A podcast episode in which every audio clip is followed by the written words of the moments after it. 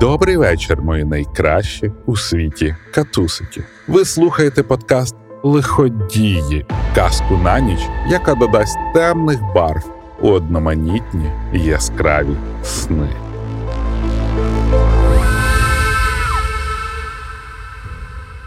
Мене звати Діма Малєєв, і сьогодні ми пригадаємо Джона Крачлі, серійного вбивцю вампіра, жертвами якого стало до 30 жінок.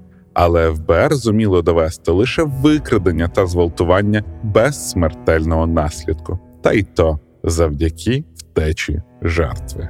Джон став яскравим прикладом того, що скоювати жахливі злочини людей змушує далеко не бідність та оточення. Він народився після Другої світової, 1 жовтня 1946 року у великому місті Пітсбург, штат Пенсільванія. Його сім'я була заможною, тому здавалося, що хлопчик витягнув щасливий квиток та матиме хороше життя. Але це лише на перший погляд. Як стверджував сам Джон, коли вже був у тюрмі, дитинство стало джерелом багатьох його психологічних проблем. За рік до мого народження під час операції померла моя сестра Донна. Мати потім часто казала мені, що хотіла б ще одну дівчинку. Мене жорстоко карали за найменшу провину. Мені довелося пережити справжній кошмар. Мені приділяли увагу, але це важко назвати прихильністю та любов'ю. Я не мав друзів через відсутність елементарних соціальних навичок.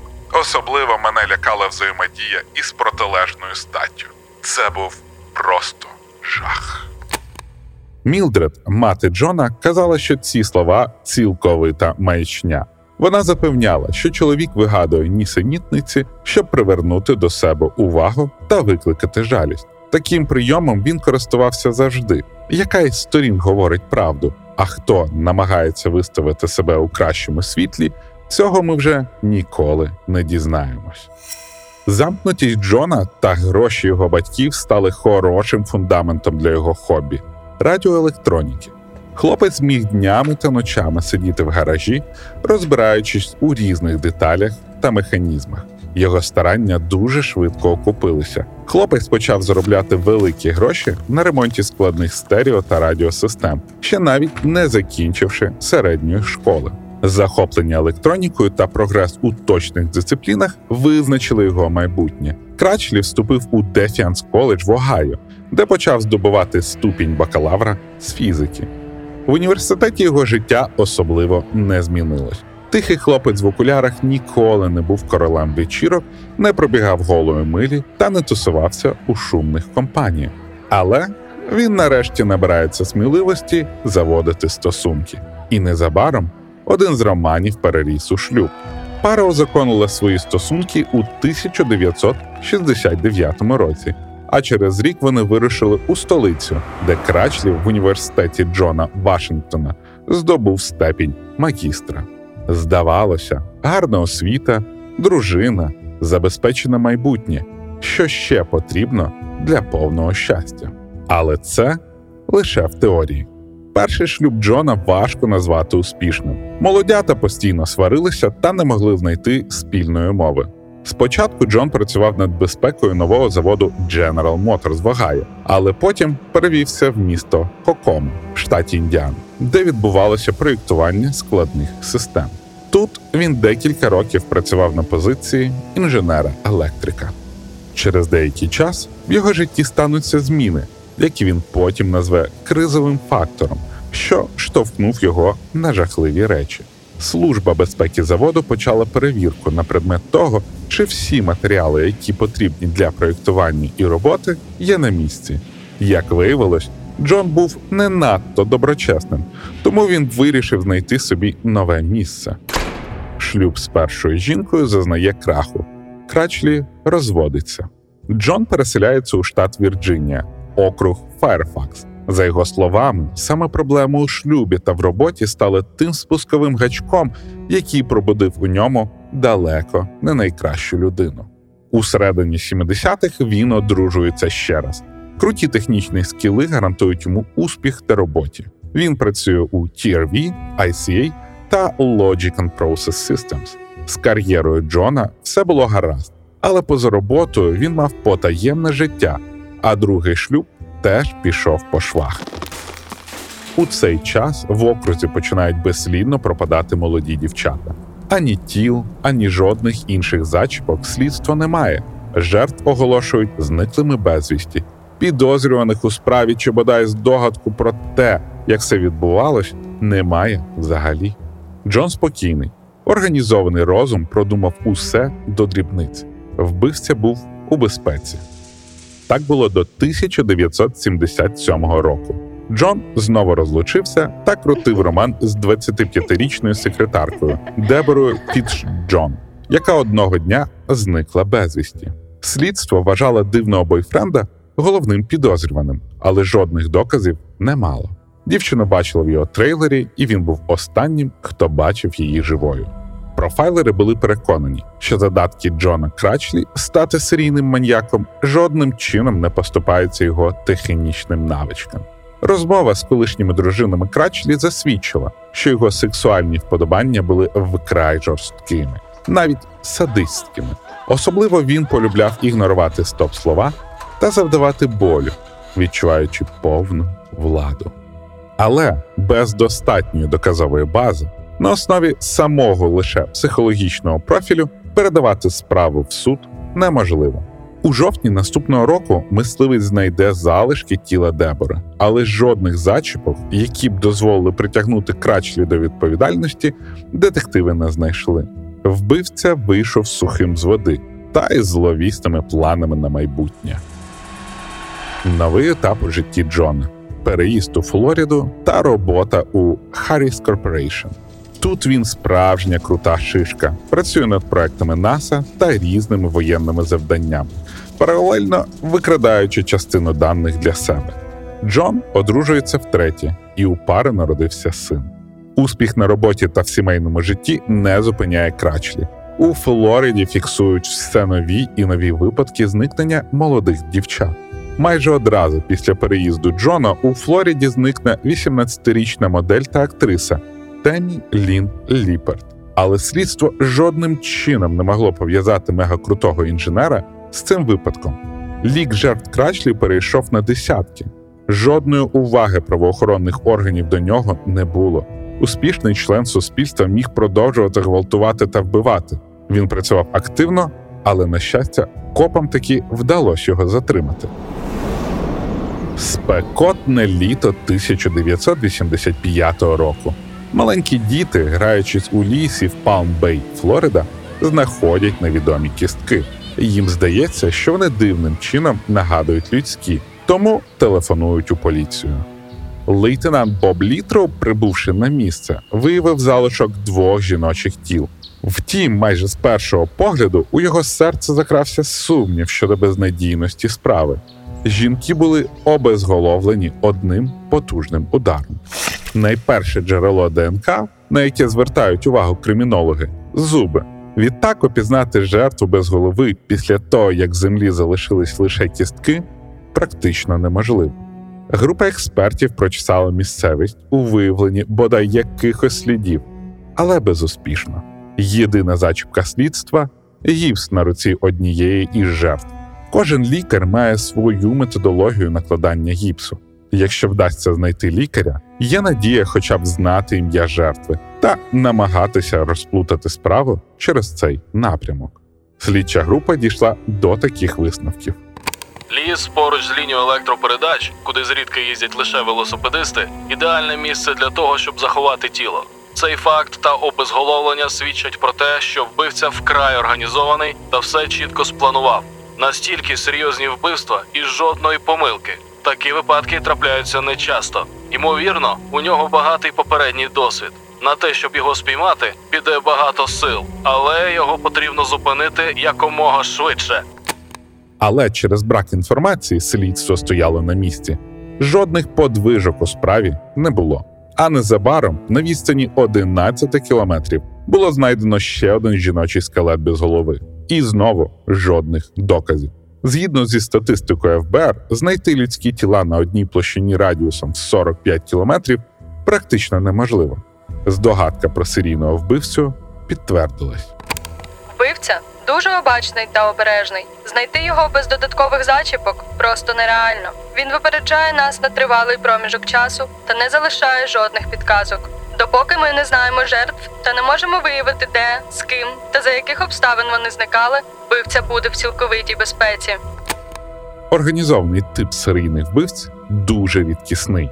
Вони не женуться за славою та адреналіном, вони не хочуть нікому доводити силу свого розуму та загравати з небезпекою. Вони терплячі та готові довго чекати моменту, як жертва попадеться у пастку. Вони ретельно планують кожен крок, кожен свій рух, залишитися непоміченим та продовжувати брати своє від убивств їхня головна мета. Але навіть вони роблять помилки. Незабаром слідчі отримали перший поштовх у справі. Один з лікарів впізнав гіпс зі скелета. Жертвою виявилася жінка, яка жила у передмісті Флоріди, та вже кілька місяців вважалася зниклою безвісті. Востаннє її бачили, коли вона вирішила у похід. Подруга розповіла, що вона сідала у непримітне сіре авто. Чоловіка, який був за кермом, подруга описати не змогла. Єдине, що вона помітила, він був одягнений у хороший костюм та краватку. Ще один мазок до портрета профайлерів. Він не викликає загрози, поводиться природньо, невимушено. Він один з тих, кому посміхнешся на вулиці, та по-сусідськи спитаєш, як справи. І тут Фортуна нарешті посміхнулась копом. Кінець жовтня 1985 року. У 911 поступив дзвінок. В окрузі Малабар помітили голу дівчину, яка знесилено повзла вулицею. Декілька вантажівок минули її, але один з водіїв зупинився допомогти. Тільки не в той дім. Благаю вас. Не повертайте мене в той дім. Дівчина була в кайданках. Здавалось, що ось ось її легені зроблять останній подих, а серце удар. Медична бригада негайно виїхала за нею та забрала у клініку Холмс. Дівчина втрачала свідомість, але через силу розповіла історію, від якої у жилах стигне кров. Я їхала автостопом. Мене погодився підвести тип на непримітній світлій машині. Він сказав, що підкине мене куди потрібно, але спершу мусить забрати дещо з дому. Він виглядав звичайним, привітним. Я й не думала про небезпеку. Після цих слів вона втратила свідомість. Лікарі виявили, що вона втратила 40-45% об'єму крові. На руках сліди проколів. Шанс вижити до ранку мінімальний. Слідча група разом з медиками молилися, щоб дівчина зустріла наступний світанок, адже вона їхній єдиний шанс вберегти молодих дівчат від небезпечного маньяку. Бог почув їхні молитви. І зранку дівчина не лише прийшла у свідомість, а й змогла розповісти наступну частину історії. Коли вони опинились біля будинку чоловіка, він вийшов з машини, швидко заскочив на сидіння позаду дівчини та почав душити. Вона відключалася, а прийшла до тями вже на кухонному столі. Чоловік виставив світло та включив камери. Її очі були перемотані чорною ізолентою, але вона могла дивитися з-під неї. Чоловік зґвалтував її та зафільмував все на відео. Після цього він взяв, ставив у неї голку, взяв її кров у мензурку та випив.